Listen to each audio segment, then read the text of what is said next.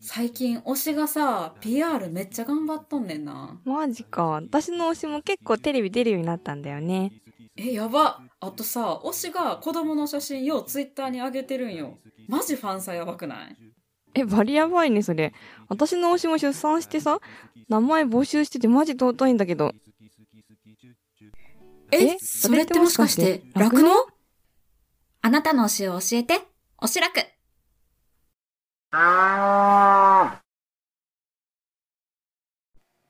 はい、こんにちは、コバちゃんです。どうも皆様お疲れ様でございます。えー今日は、えーなんかお昼は暑くてですね、えー汗ばむ陽気でございますけども、皆様はいかがお過ごしでしょうかということで、えー今ちょっと現在ですね、いい時間ですので、えー 最初のテンプレートは端折らさせていただいております。で、今日は牛乳340杯目ということで、お届けしていこうと思ってるんですけども、今日はですね、実はゲスト会でですね、えー先ほど帰られたんですけども、えっ、と、農祭の西川所長、いつもお世話になっております。西川所長と、あと、えー、共済新聞の岡さんっていう方がね、来られまして、えー代謝プロファイルについての取材を受けました。えーその音源をですね、以前、えー西江さんにね、朝日新聞の西江さんに、えー取材を受けた時に、僕もね、収録させてもらってたんですけども、それと全く同じ形式で、取材されてるのをずっと収録しておりました。で、やっぱり長くなっちゃってね、1時間あるんですね。で、30分30分で分けようかなと思ったんですけども、先ほど作業を聞きながら、あ、作業しながら聞き、聞いてたんですけども、まあまあ、1時間でも聞けるかなという判断をいたしましたので、今日ね、ドバッと一気に放出させていただきます。放出って言い方合ってないな。失礼しました。えー今日一気にね、配信させてもらいますので、えーちょっと長いなって方ね、あの、面白い話ではあると思うし、ためになる話でもあると思いますので、えー生産者、そして消費者さんの方も、ぜひね、お耳を傾けていただければと思います。で、長いようでしたら、あの、30分、30分30分とかね、今日は明日で聞いていただければありがたく思います。ということで、早速ね、お聞きいただければと思います。岡山小橋ランド、楽して生き抜く、生き、楽して、えー岡山小橋ランド、楽して生き抜くラジオ、ゲスト会でございます。お楽しみください。どうぞ。はい、今日はですね、あのー共済新聞の岡さんと西川所長に来ていただきまして、まあ、ちょっと、まあ、あのしょうもない僕に 取材に来ていただいたということで、おはようございます。ああ、すいません。農業共済新聞記者の岡と申します。よろしくお願いいたしますお。願いします。西川所長、おはようございます。あ、おはようございます。まああのこのマイクのことは気にせずに いろいろと普通にこのマイクはなかったことにしていただいてなかったことにして肩の力を抜いていろいろいろいろ聞いていただければと思うんですけどもい。やいや、緊張しますいね。やまあね。普段、普段どっちが取材してるのかわからないな。おかしなことになってますけども。私もマイク回してま、あの、録音回してますので、お願いします。よろしくお願いします。はい。あじゃあ、まず取材としては、はい。まずあの基本的なところからおはい。聞かせいただき、まずお名前とですね、お年とですね、はいあとまあちょっと住所とかも含めてちょっと書いていただければとああなるほどなるほど。わかりました。あかまず書くんですか？そうですね、やはり まず基本的な情報として、やはり住所、お名前、はい。年齢と、あはと経営規模あわかりました。はい。を書くのはもう、はい。あもうその間も止まらないんですね、もう、はい止まらないです。無編集だそうです。はい。もう編集。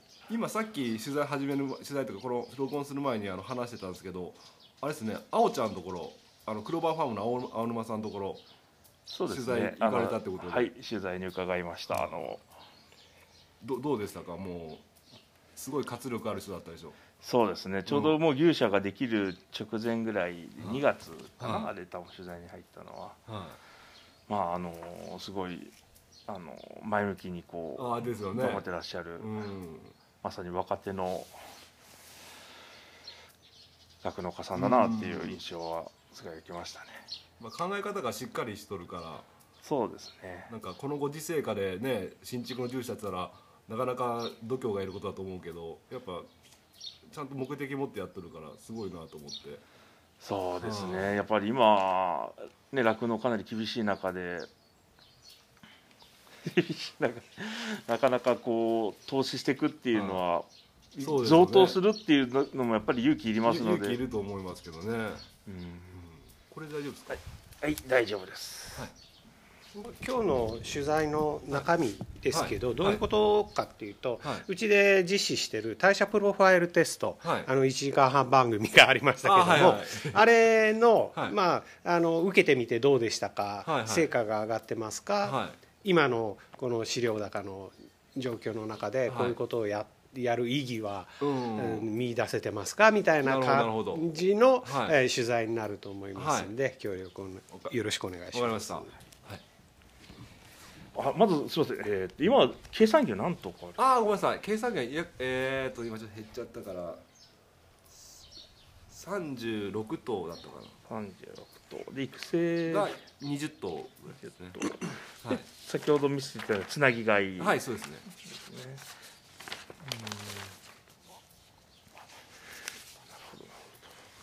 あれですかその代謝プロファイルテストっていうのははい。ちなみに、い、つ頃からご利用というかやって実施されてるんですか？ああ、もう僕が五年前、あ、六年前になるのかも、もう六年前になるんですけど、収納して。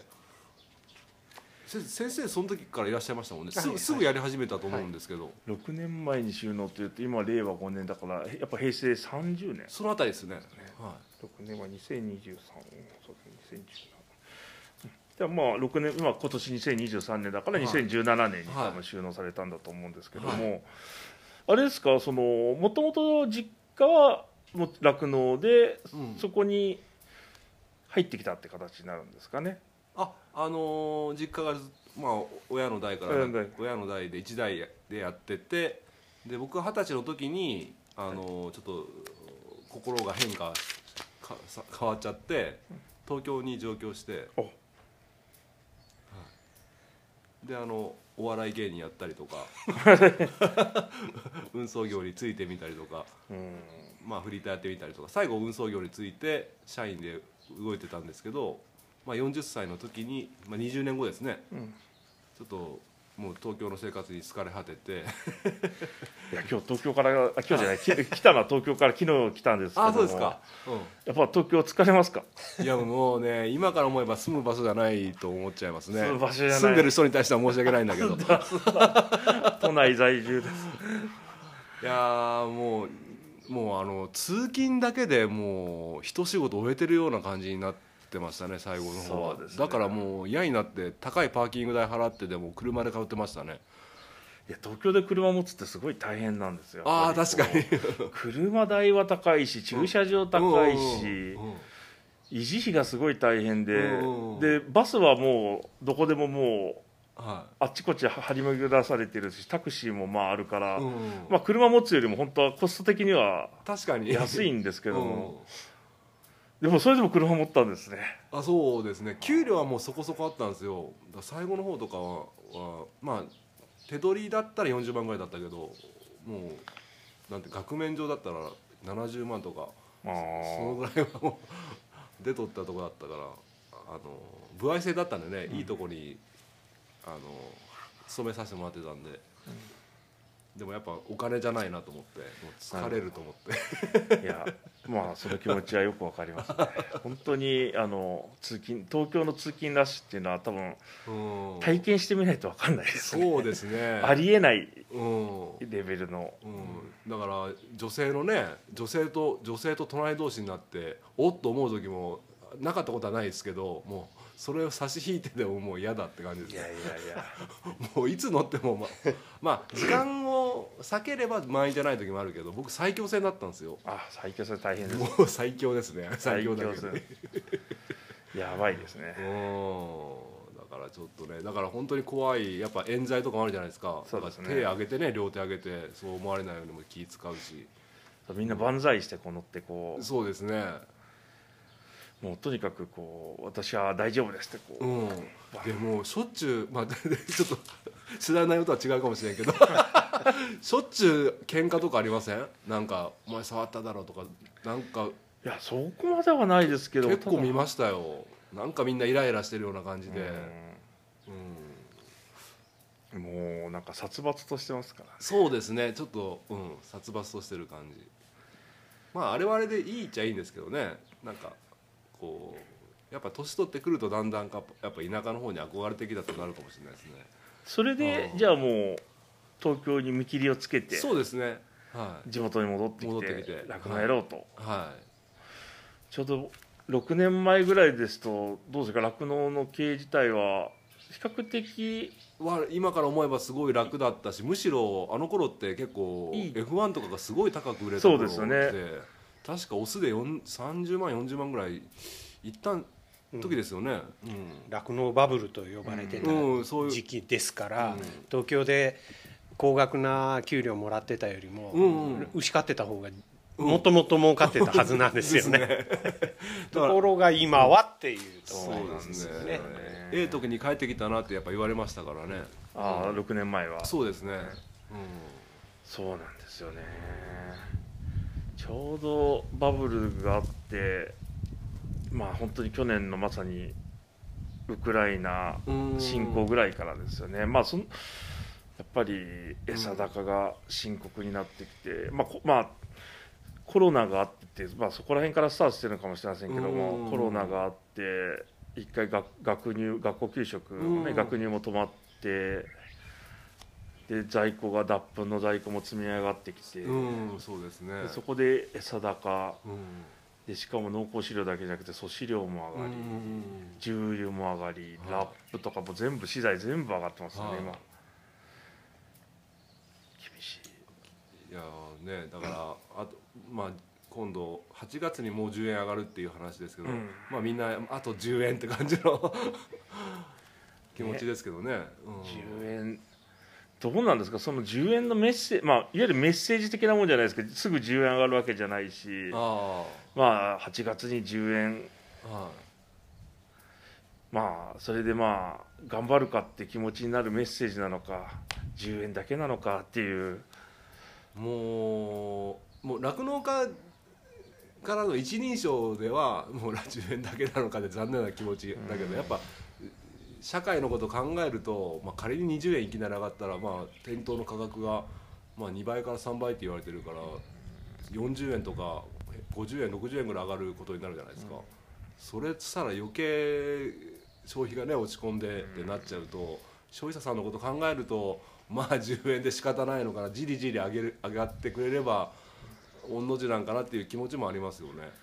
いやでも東京のスーパー、まあ、私も、ね、東京で生きているので東京のスーパーを覗きますけども確かにあの去年11月に入荷が上がって以降はい。確かに牛乳の値段上がってるんですけども周りの食べ物全部上がってますよ。な値段上がってるか量が減ってるかどっちかですよ周りの食べ物も。だから別に牛乳がね20円ぐらい上がってもと思うんですけどもまあ消費者の方が、うん。まあ、どう考えるかですよね。そうですよね。本当にこうもっとね農産物あの酪農だけじゃなくて農産物価格転嫁をもっと進めい。ないと、もう米なんて本当安いですから東京、うんうんうんみんな小麦じゃなくて米食べれば目と家計助かるのに。うんうん。みんな米食べないんですかね米すごい安いですやっぱり店頭価あーまあよく言いますよね米。まあ卵は今上がっとるけど米卵牛乳とか、なんかなんて言うんでしたっけあの白ですね。まあ家電の白と一緒だけど。物価の優等生でしたっけ？あれなんか言いません、ね。物価の優等生ってどういう意味なんでしたっけ？格がまあ。調べよう調べようと思って調べてない。まあそんなに物価あの、価格は変わらないっていう意味なんでしょうけど。なるほどなるほど、うんいやでも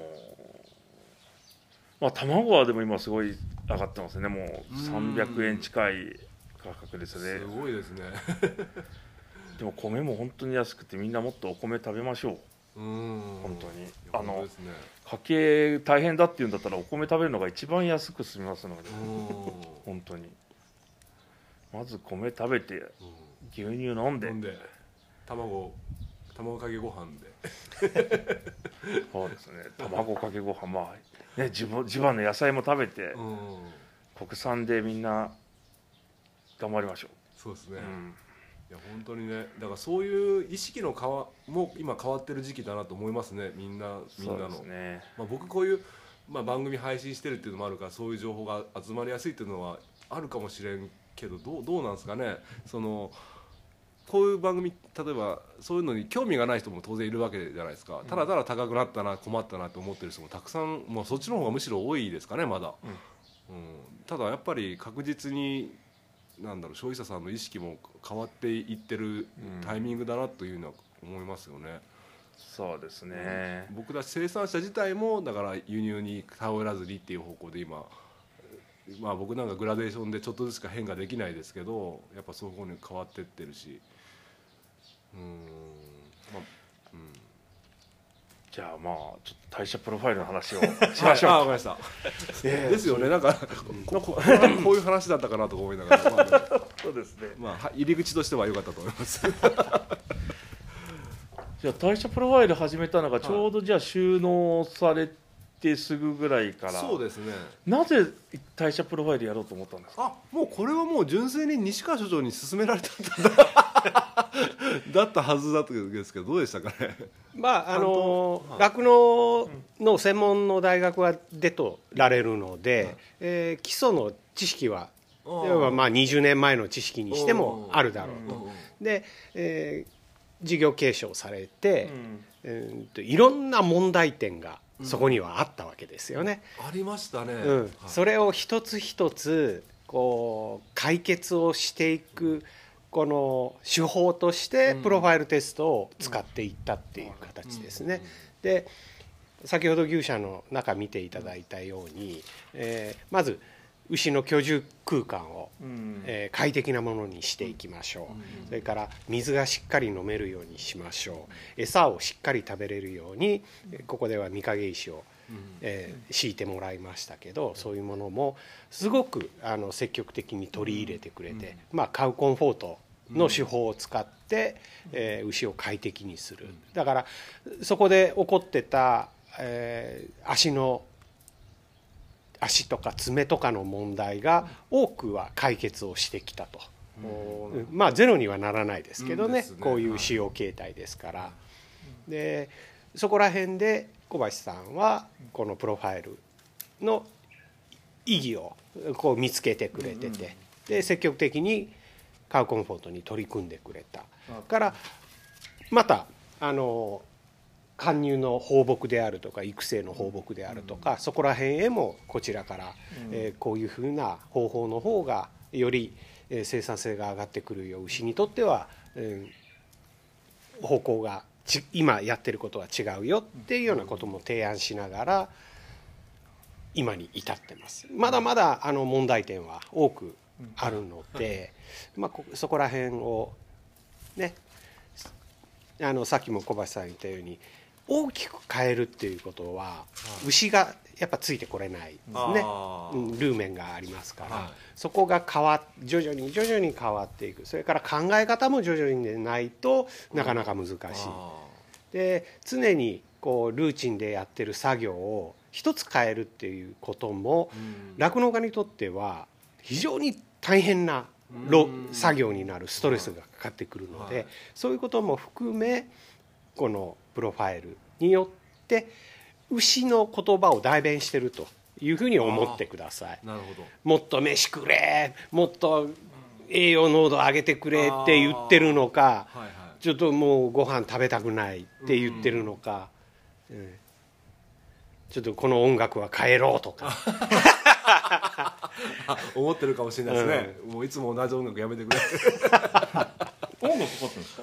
音楽、はい、かあの日中かけてるかけるようにしててこれちょっと西川所長と僕意見がかわ 違う。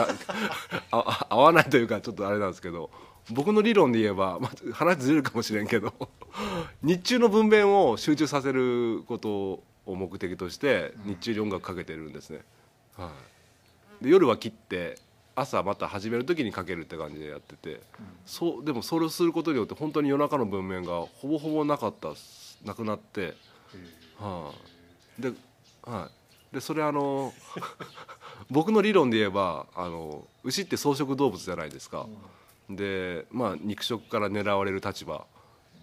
でやっぱりあのシーンとしてる時にあの分娩を産むとあの産んだことがバレては、まあ、叫んだりして産みますからね。う気張ったりして。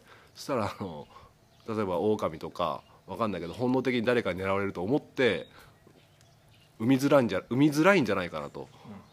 でかたやあの音楽かかってるとこう紛れるじゃないですか。そうですね。あのー乙姫あの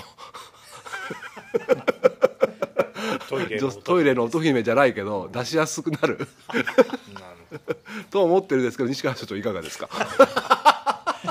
まあ音楽を聴くことで牛がリラックスができるという。リラックスの方ですかね。ね、はい、その時間帯にリラックスした状態で分娩を迎える。うん、まあ、あのホルモンの作用であるとかそういうところへんから考えるとやはり僕の言うことの方が正しいのではないかなるほど。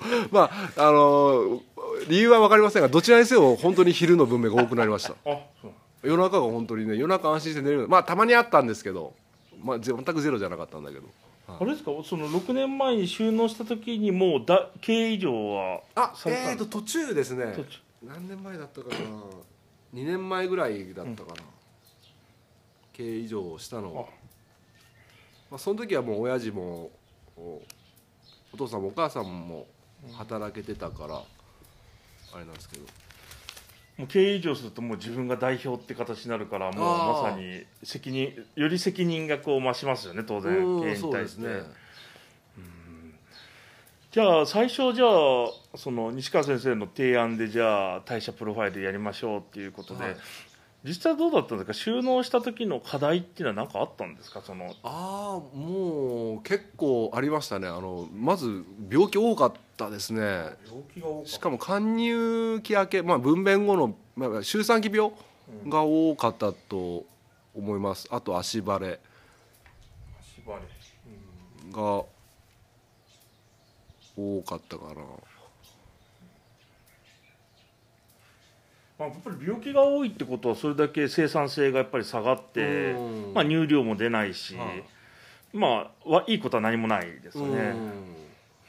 でそのあたりをじゃあ先生がじゃあ見つけられてじゃあ一回まず代謝プロファイルやってみようかっていううん。ことになったわけです、そうですね。あのこうやって診療に来た時に喋るのは喋れるんですけど、ちゃんとした数字根拠を持って説明をしてあげることでひ理解度が増すと思うんですよ。そういうところら辺もあの外でこう社会経験積まれてますから、よりこの数字の重さっていうのがね、えー分かっていただけたというふうに思います。まあやっぱりそうですね。みあの数字っていうのはやっぱり客観的なものだからすごいこう分かりやすいっていうか、うん、そこをやっぱり参考にして改善をしていくっていうのがまあ一つ大事なのかなっていうのは思うんですけども、でそれでこうじゃああれですか？じゃあ実際にやってみて、はい。実際数字見た時なんかどうかなんか思いましたか？あのーもそのやり始めた当初はやっぱりまだあの親父の権限が強くて、まあ、結構適当な会 僕からし今から思えば結構適当なやり方してるなって思い始めてた時なんですね。でまあ組合の人とか西川所長とか他の獣医師さんとか SR さんとかの話を聞いていく行けば行くほどあれうちのやり方おかしいんじゃないのと思って思い始めてた時でで言うても僕は根拠がない状態で親父にこうした方がいいんじゃないああした方がいいんじゃないこうした方がええよって言ってももう昔の人間なんでもう凝り固まってるからもうそんなもんしても終えるもんかみたいな感じで。意味そんなことして意味あ、ね、ないないわみたいな感じでもうパンと突か突かされるような感じ。当時はまだ元気今元気ないけど今当時は元気バリバリだったんで、でもやっぱこの代謝プロファイルの結果をこう見せつけてほらな 言った通りだろみたいな感じで自分の中で答え合わせがやっぱりこっちの方こう数字が出てこっちの方が正しかったんだって言えたし、まあ、これをもとにじゃあちょっとこうしようやって言って進めれたことも結構ありましたね。やっぱり1年に1回、まあ人間だってはい。1年に1回健康診断して、ね、やっぱりこうどこどこ悪いですねっていう結果が出るわけですけども、はい。まあ牛だと同じですよね。やっぱり1年に1回健康診断して、はやっぱりこう実際にこう改善していった時にじゃあはい数字っていうのがやっぱりもう変わっていくわけですか？い改善したっていう結果がやっぱり見えてくる。そうですね。その最初の周産期病とかも、まあちゃんと検定成績を追っていけば多分その疾病であの肺炎になった数とかも減ってってますし、まあ、うん、その時ののタイミングとかにもよりますけどあとは乳量とかも確か始めた頃って28キロぐらいだったから平均乳量が。はい、今は33キロぐらいか。まあそれは牛群が改良されてるっていうのもあるかもしれないんですが、うん、ただ6年間の間で5キロ増えてれば結構違いますよね、それはやっぱり。うん。収入としても。そうですね、まあ、その分あのコストも増えてはいるんですけども、はい。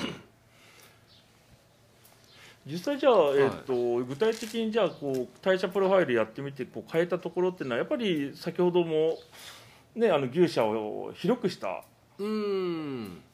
なんだろう、ね。牛が食べやすくするように食べやすカウコンフォートですね、あの棒棒っていうんですかねあれ,、あれうん。あれ牛舎の区切りですよね、はい。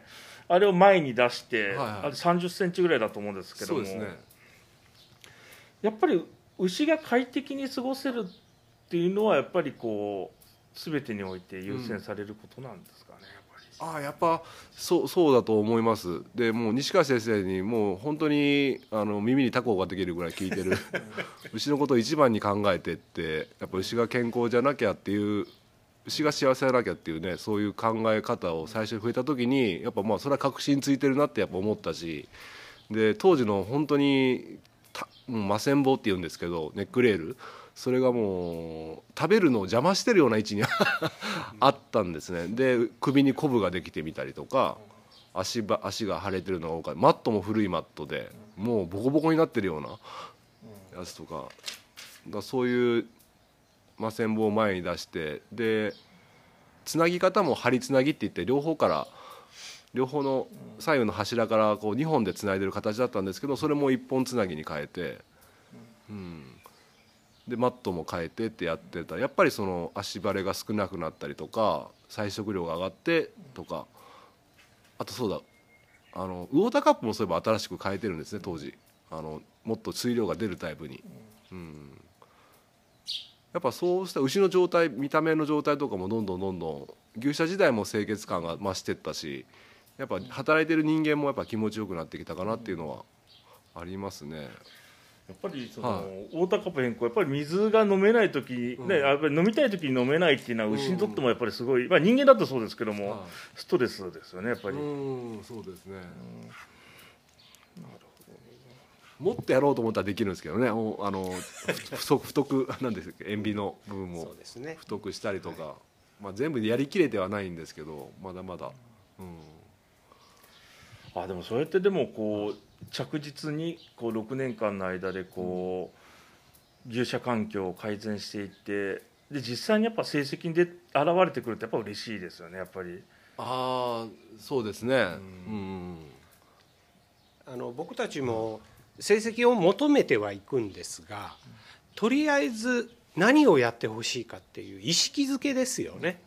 でそういうところら辺で毎回同じ話をさせてもらってこうだよってまあせ洗脳していくわけじゃないんですけども 牛の自然な形牛の行動を自然な状態で牛舎の中でも過ごせるようなそういうことをしてあげなきゃダメなんだっていう意識づけをしっかりとあの心がけてプロファイルの時に提案をしていくっていうことにしてます。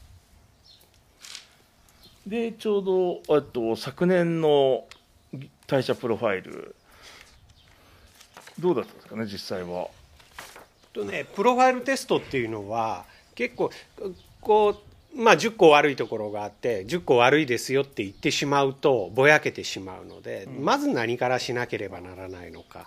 で一つのことが解決できたらまた次のことが浮かび上がってくるわけですよね。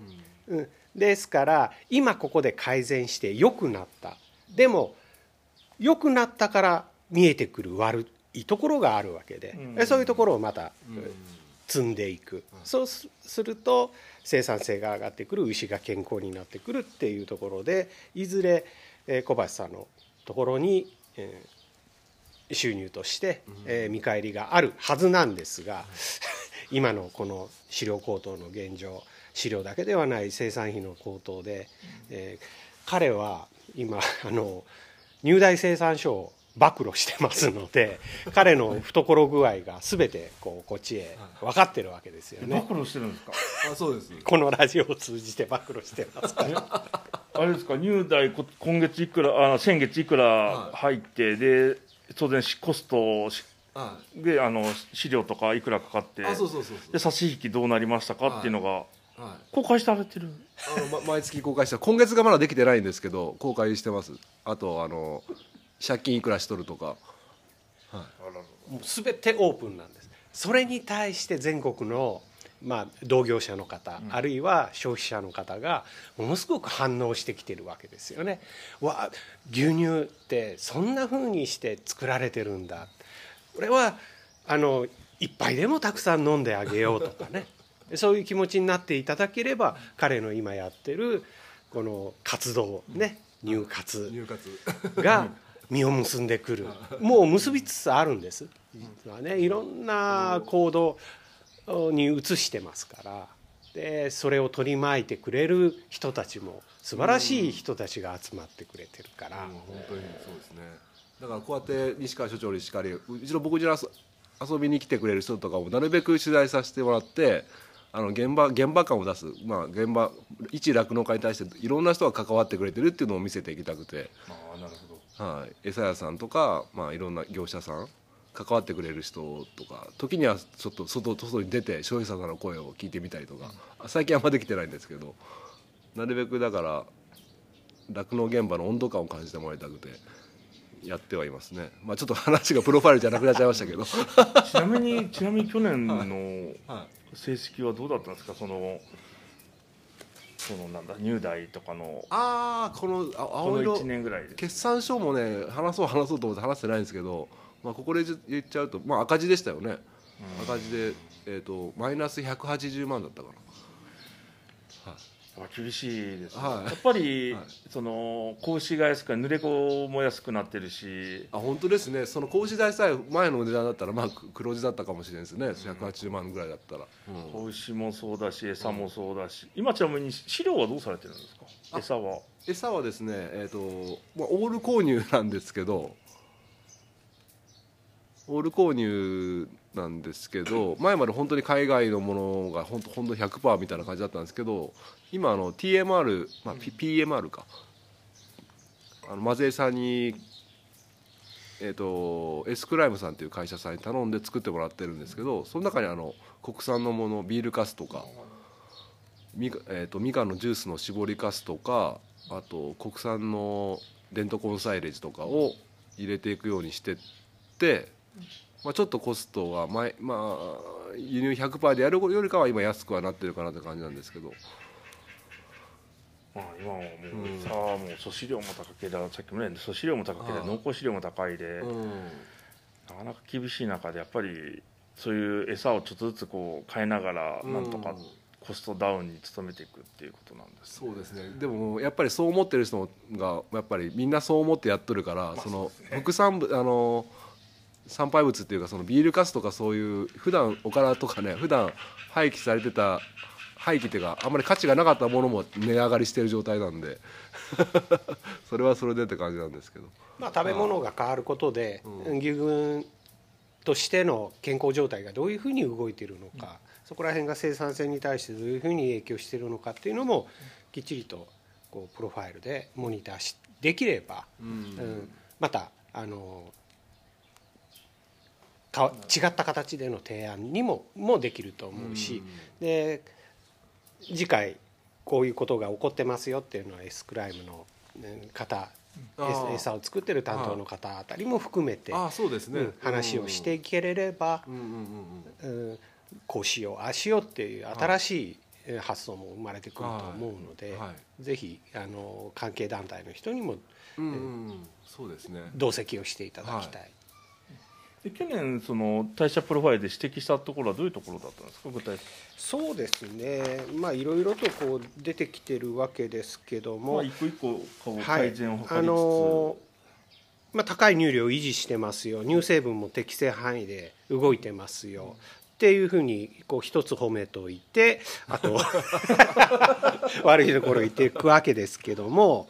やっぱりボディコンディションっていうあの牛の状態をしっかりと観察してください。カウシグナル。牛が発する、えー異常ではないですけどもどういう方向で動いてますよっていうのをしっかりと観察して餌の量を調整してください、みたいなことで、えー貫入期ちょっと太り気味になってくるので、そこを肥乳後半からの推移ですね、まあ、乳量を引っ張っていこうとすると配合飼料なかなか落とせないんですが、牛が太っていくっていうことは余分なものが入ってってるっていうことなので必要以上にオーバーコンディションにしてしまう太らしてしまうと貫入から分娩に行く時に病気に向かってまっしぐらっていう状況が起こってしまいます。もうそこは、えー十分にあの肌に感じてることだと思います。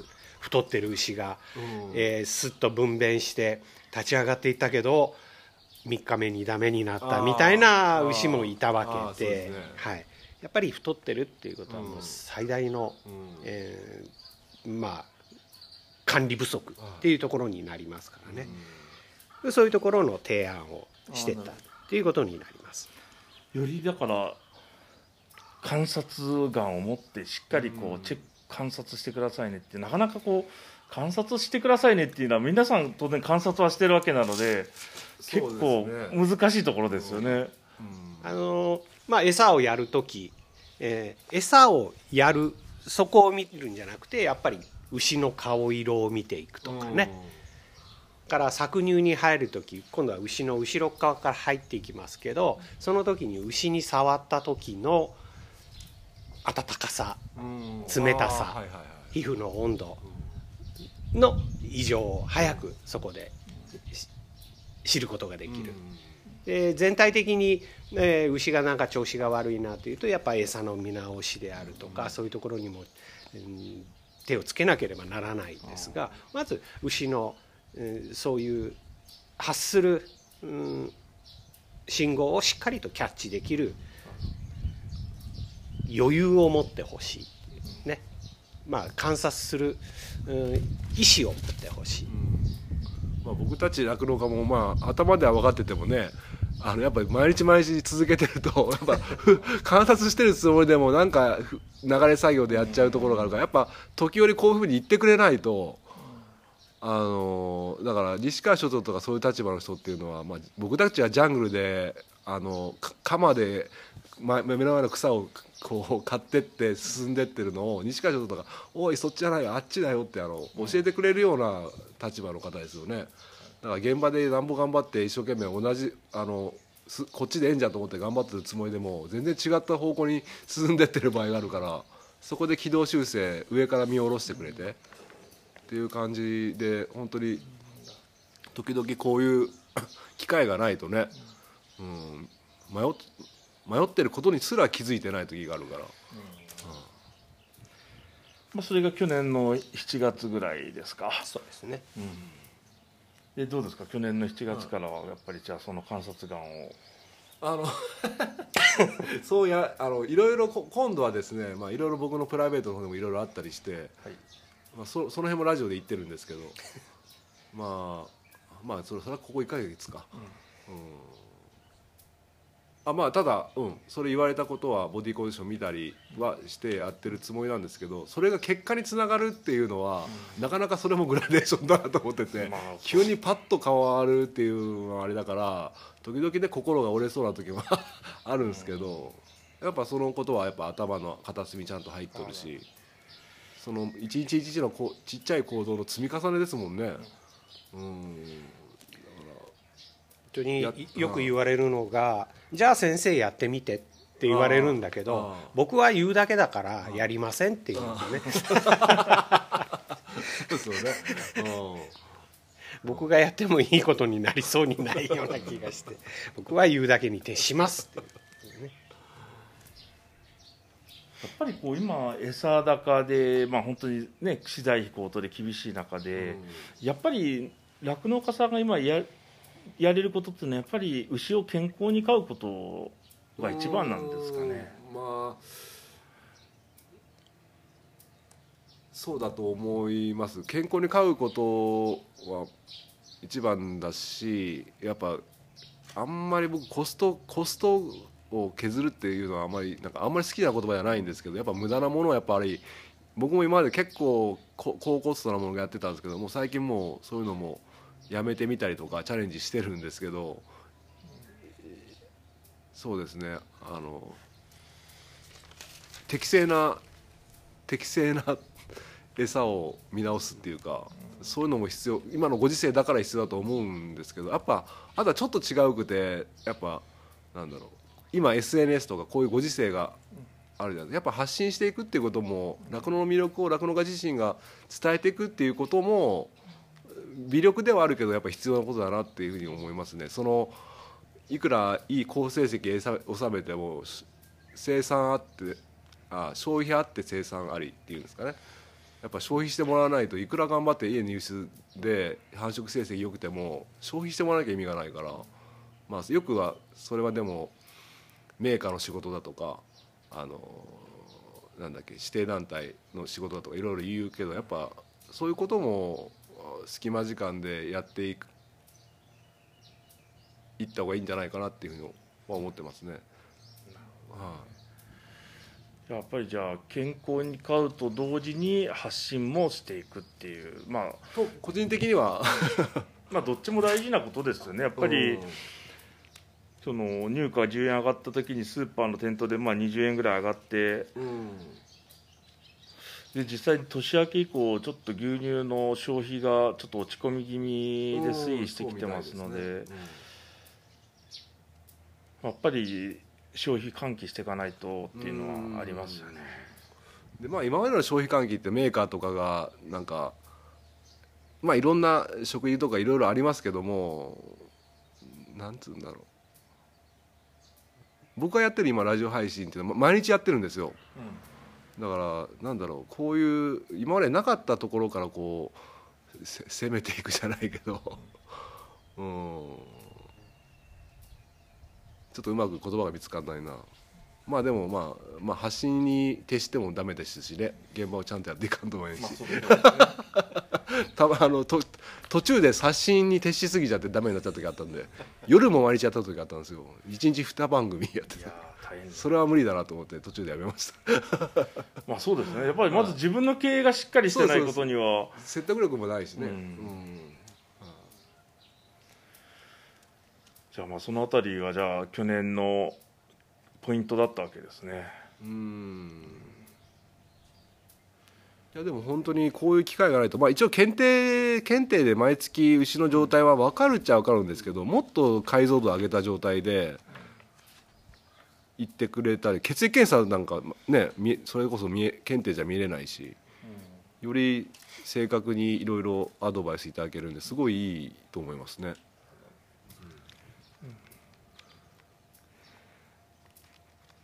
なるほど。まあでも乳量も上がってなんかさっきちらっと聞いた体細胞あ体細胞は悪いんであんま良くないです。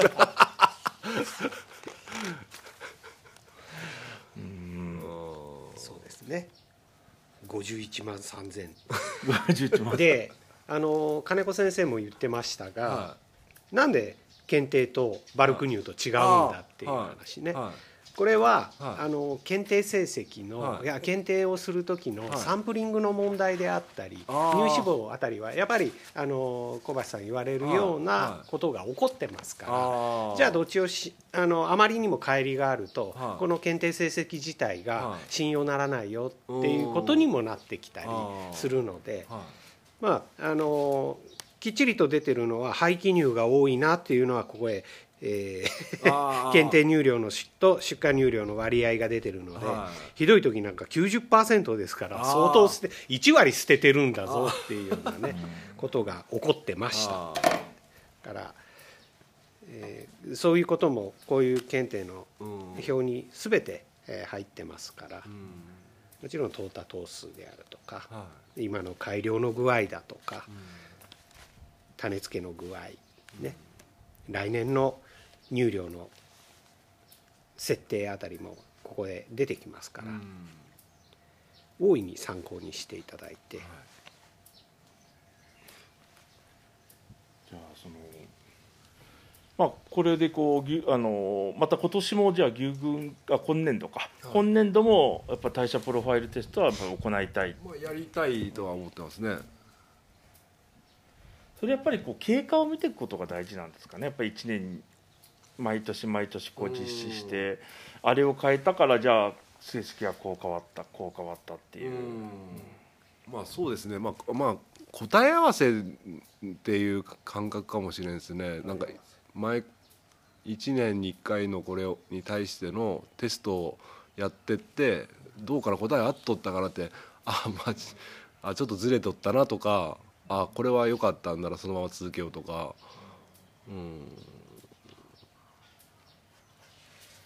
だからまあ継続してやっぱりこう血液検査も受けてアドバイスも受けてそれでまあまあ足りなかったらもういもうちょっとこうじゃあ頑張るかってことになるし、また改善しててもまた別のところがまたダメかもしれないからじゃあ次はそこをじゃあやっていこうかっていうなかなかこうそう考えると終わりがないです、ね、終わりがないです、明確な目的を持つための手段として、えーそれを達成するその喜びを感じながらまた次の目標に向けて進んでいくっていうことの手助けですね。なんか今こう目標あるんですか？こう最終的にどういう牧場を目指していきたいっていう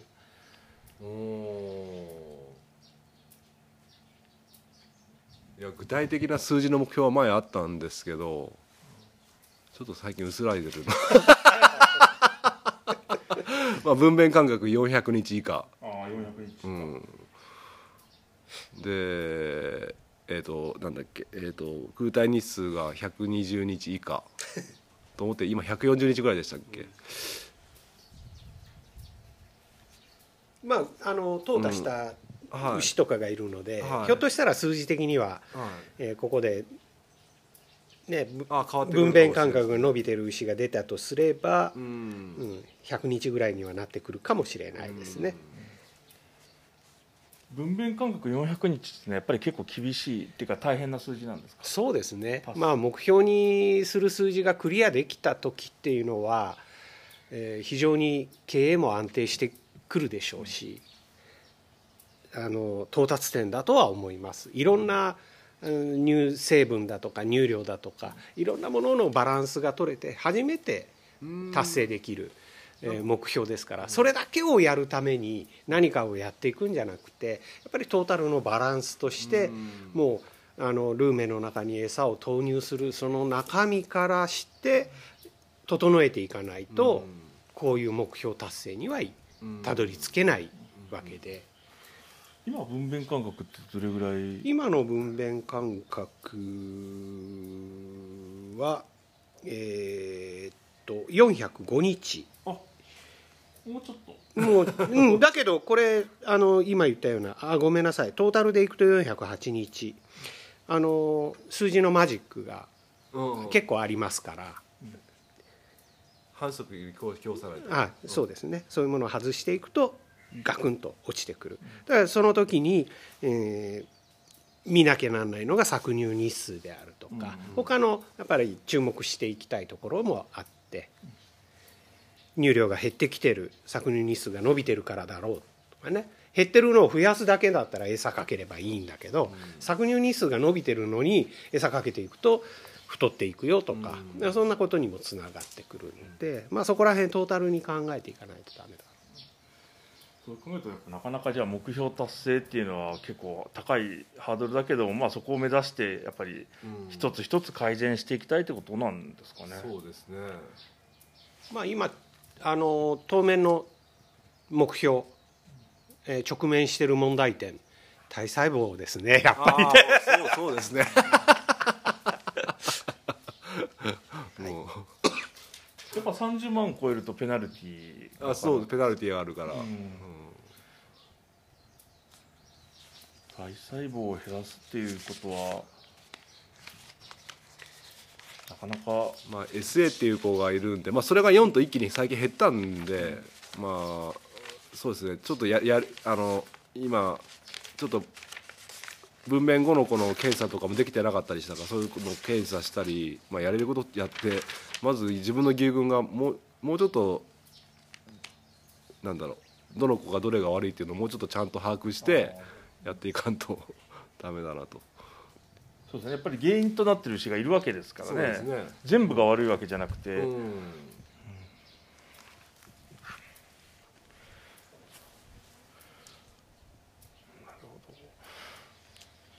まあでもこう牛をやっぱり、ね、最初その牛種を広げたりその牛をやっぱカウコンフォートっていう考え方はやっぱり大事ですよね。やっぱりこう牛にストレスを与えない、うんまあ、人間だと同じですよね。やっぱりストレスのあるところで飼ってたら、うん。まあ、きついですよねやっぱりね。やっぱパフォーマンスを、まあ、最大限まではいかんでもまあもともと持っとる能力をい生かしなるべく生かしきってあげて最後お肉に変わってもらうっていうのがね。まあ、そこまでがやっぱり一つ使命っていうか、うん。うんしっかりやらなきゃいけないところでね事故なく。そうですね。やっぱ事故で出ていくっていうのがやっぱり 一番モヤモヤするっていうかやっちまったなって感じでまああれも全廃棄になるんですよね。あの死亡とかになっちゃうと。そうですね、あの基本的に食肉に供するまあ、消費者の方も聞い取られるので、はいえー詳しくはなかなか喋れないところはありますが、は我々も治療していく中でやっぱり薬を薬品を使うとそれは食肉にしちゃダメだよっていう期間があったりします、でそういう期間をしっかりと守りながら食肉にするために、えー送るわけですけど、一般的な考え方として、は病畜は、えー食肉に供さないっていう考え方もあります。うんですからうんお肉になっていここ牧場からそういう出荷をしていくっていう部分で本当にえー酪農っていうか畜産業っていうのはえー全てにおいて人のためにやってることっていうところらへんを常に頭に置いていただいて、えー頑張っていってください。ってい。うことですね。なんかまとめちゃったな。深いあの深い命の話までになりましたけど、もう結構取れ高あるじゃないですか。そうです。50分どうですか？こういはうサービスで無料で受けられる、まあ、特定損害防止事業ですあかね、これまだ1回は無料なんですか？そうです。裏金お金の話2回二回年に2回やるとしたらもう1回が有料になるところですか？今有料設定をしましたのであのこちらからこのサービスをはい。有料で提供することができます。ああ年1回は無料で、まあ、今も受けれる。そうですね。特定損害防止事業っていうのは、まあ、一農家についてはい。一つの項目について、うん。え1回のみっていうなるほど。ことですのでまあ、まあこれがこのサービスっていうかサービスって言ったらあれだけどこういうこ機会をねそういう無償でやってくれるっていうのはい ね一回絶対やった方がいいですね。まあでも中には西川所長ちょっとうちはいいわっていう農家さんもいらっしゃるんですか？あもちろんおられますよ、ね、いいよ。自分のとこでそれはやってるから。う。ん自己責任でっていうあだからここ変えるといいのになとかは思うことはたびたびありますよね。まあのまあ、一酪農家として気持ちは分からなくはないですけどね。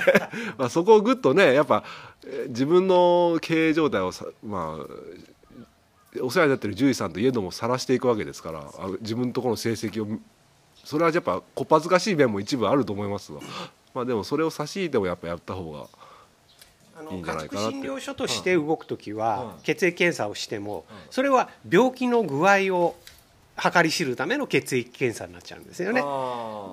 どうなんだろう。予後判定としてこの数字がボコンと上がっちゃうともうやばいよやばいようになってしまうとかっていうところを見つける血液検査です。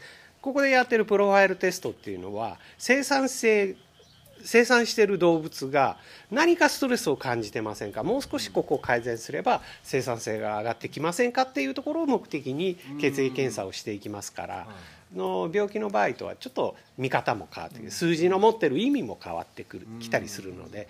これは栄養学ですよね、えー足りてる足りてないっていう部分。悪いいいじゃなくてうん。足りてる足りてない。今の乳量生産に対して餌が足りてる足りてない環境が足りてる足りてないっていう部分を判断をしていくための手法ですんで。1年に2回ぐらいやっていけばやっぱりこう効果が目に見えてこう上がってくるんじゃないかなとは思いますよね。まあ宣伝しとくと、はい。今有料設定をしたのが1等3000円です。それから情報処理料として、えートータルえー全体で1万円いただきますから20等すれば7万円。で、えー提供ができるとはい。いうことになります。まあ、逆にあのお金出して、まあ、僕ちょっとまだ やりますとはちょっとはっきり言えないんだけどこういうのこそお金出してやった方がお金払ったんだからあのね元を取り取りだ取り戻そうってよくそういうセミナーとかもあるじゃないですか。高額なセミナーとかでこんだけ払ったからちゃんとやろうっていう気持ちの変化もあるかもしれない無料でやっとるからはいはいって適当に聞いてる人も多いかもしれないですね。それはお金かかってきたら「おい西川ええ加減のこと言うな」って言われるかもしれんし、まあ、西川所蔵的にもちょっとプレッいいプレッシャーになる。ああそうですね、うん、ええかもしれないです。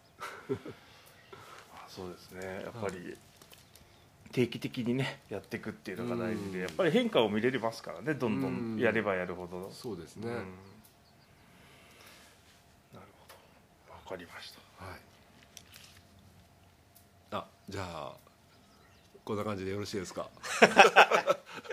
じゃあまたあの西川所長最後にあの今度やるとしたらあのそれこそさ最初冒頭に言ったあの100あのクローバーファームの富山のあおちゃんにどうせやるなら夏やればって言われたんですけどそれはどうですか、相当ストレスがかかってる時の状況を まあ知るのも一つの方法だとは思うんですが、は結構むちゃくちゃな数字が出てきますから。そうね。牛はストレス感じまくってます。だから生産性落ちて当たり前なんだけど、はそこをストレスを感じないような、はい。やっぱり送風であったり、え債務であったり、はあの牛のクールダウンですよね、はそういうことを一生懸命うん。そこではやってもらいたい、うん。その中で、えーもっと生産性を上げていこうとすれば、は血液あのプロファイルテストもありだと思いますが今の暑くてしょうがない生産性がガタ落ちしてるようなところを取ってみても、やっぱりそこはもうガタガタの状態です。っていう、あ、じゃあやっぱ悪かったね みたいな結果で終わっちゃうんです。じゃあどちらかといえば、まあそれを根拠に、うん。やっぱりクールダウンしないとダメだよにはなるんですけど、それがやっぱ秋口とかのその夏を超えた牛の状態の方がを見ていった方があれなんですかね。あの貫入期、秋に産む牛ってうん。結構事故が多いっていうのは、はい暑い時期に貫入を過ごすからなわけで、はい暑い時の分娩って結構持っていくんですよ。春貫入してて暑い時期に分娩した牛っては案外立ち上がりがいいんでいすね。うんうんうんうん。うん。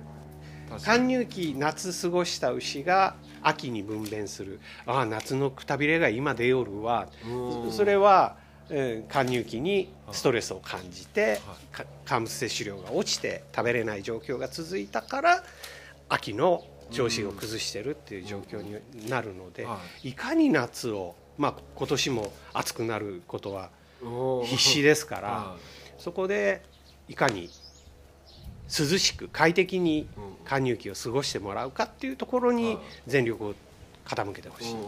まあその暑熱対策やってない状態で見たところで暑熱対策やってくださいよで終わっちゃいますもんね。まあ一応うちはできる範囲で今のところやってるんですけどまだまだいろいろ細かく言えばあると思うんで。そうですね。わかりました。じゃあだ大丈夫ですかもう。はい。ということで今日はどうもありがとうございました。ありがとうございました。失礼しますはい。ということで、お聞きいただきました。えー、共済新聞の岡さん、そして西川所長、どうもお忙しいところありがとうございました。えー、そして最後まで、えー、お聞きいただきまして、お疲れ様でございました。聞けましたか？あっという間だ、あ、あ、あ、あ、あ、あ、あたーあたーほーえー、えー、あっという間だったんじゃないでしょうか。ね。はい。ということで、最後まで聞いていただいてありがとうございました。でですね、えっ、と、やっぱりね、代謝プロファイルテストって言いまして、あの、牛の健康をね、えーえー年に1回測ると、まあ、有料になりますけども、年に2回測ったり、まあ、そういうこと、そういったことをするっていうのは、やっぱり非常に、えー僕たちが向いている方向、生産者が向いている方向が、今のままで合ってるのか、えー道に迷ってることすら気づいてない、え僕も含めて酪農家さんもね、もしかしたらいらっしゃるかもしれません。そういった方向を改めて、え今の方向で合っているのかとか、え見直すね、きっかけとなることは、え間違いなしだと思いますので、え非常に価値がある、ことだと思いますので、ぜひね、もしやられてない方、えー意固地にならずにね、取り組んでいただければと 思います。はい。ね、えー、いかは無料ですからね、絶対にね、やった方がいいと思います。ということで、本当にね、岡さんはね、わざわざ東京からね、今日、安富さんの方にもね、取材に行かれたみたいで、あのー真面目なアイスですね。小さな牧場の真面目なアイス、安富さん。ね。安富さんの牧場皆さん行ってますか？アイス美味しいですからね、行ってくださいね。えーで、行って、うちに来ていただいたと、いそもうね、お疲れのところね、長い間お話お聞きいた、いお聞き、もうダメだ。えおお時間を割いていただいてね、本当にありがとうございました。ね。そして、ね、わざわざ来てもらったにもかかわらず、ちょっとお土産もね、手土産もいただいて、水羊羹ね、ちょっとさっき1個いただいたんですけども、非常に疲れた体には染み渡る甘さのね、水羊羹もいただきまして、本当にありがとうございました。はい。ということでね、いい時間になりましたので、今日はこの辺にしたいと思うんですけども、ただいま、現在16時8分ということでね、まあまあ、うん、この時間でも間に合います。はい、大丈夫だけども、日付は回るかもしれません。ということで、午後も作業事故のないように、えー僕頑張ってまいりますので、えー皆さんもね、もうお仕事終わられてる方もいらっしゃいますかもしれませんが、家に帰るまでがお仕事ですからね、事故のないようにお気をつけください。ということで、今日はこの辺で終わりたいと思います。今日の一杯、お味の方はいかがでしたか？お口に合いましたら、また飲みに来てください。この番組は牛と人との心をつなぐ岡山小橋ランドの提供でお届けしました。それではまた明日。バイバイ。ミルコさんって、なんでそういえばミルコって言うんですか？はい。格闘技家のミルコ・クロポップ。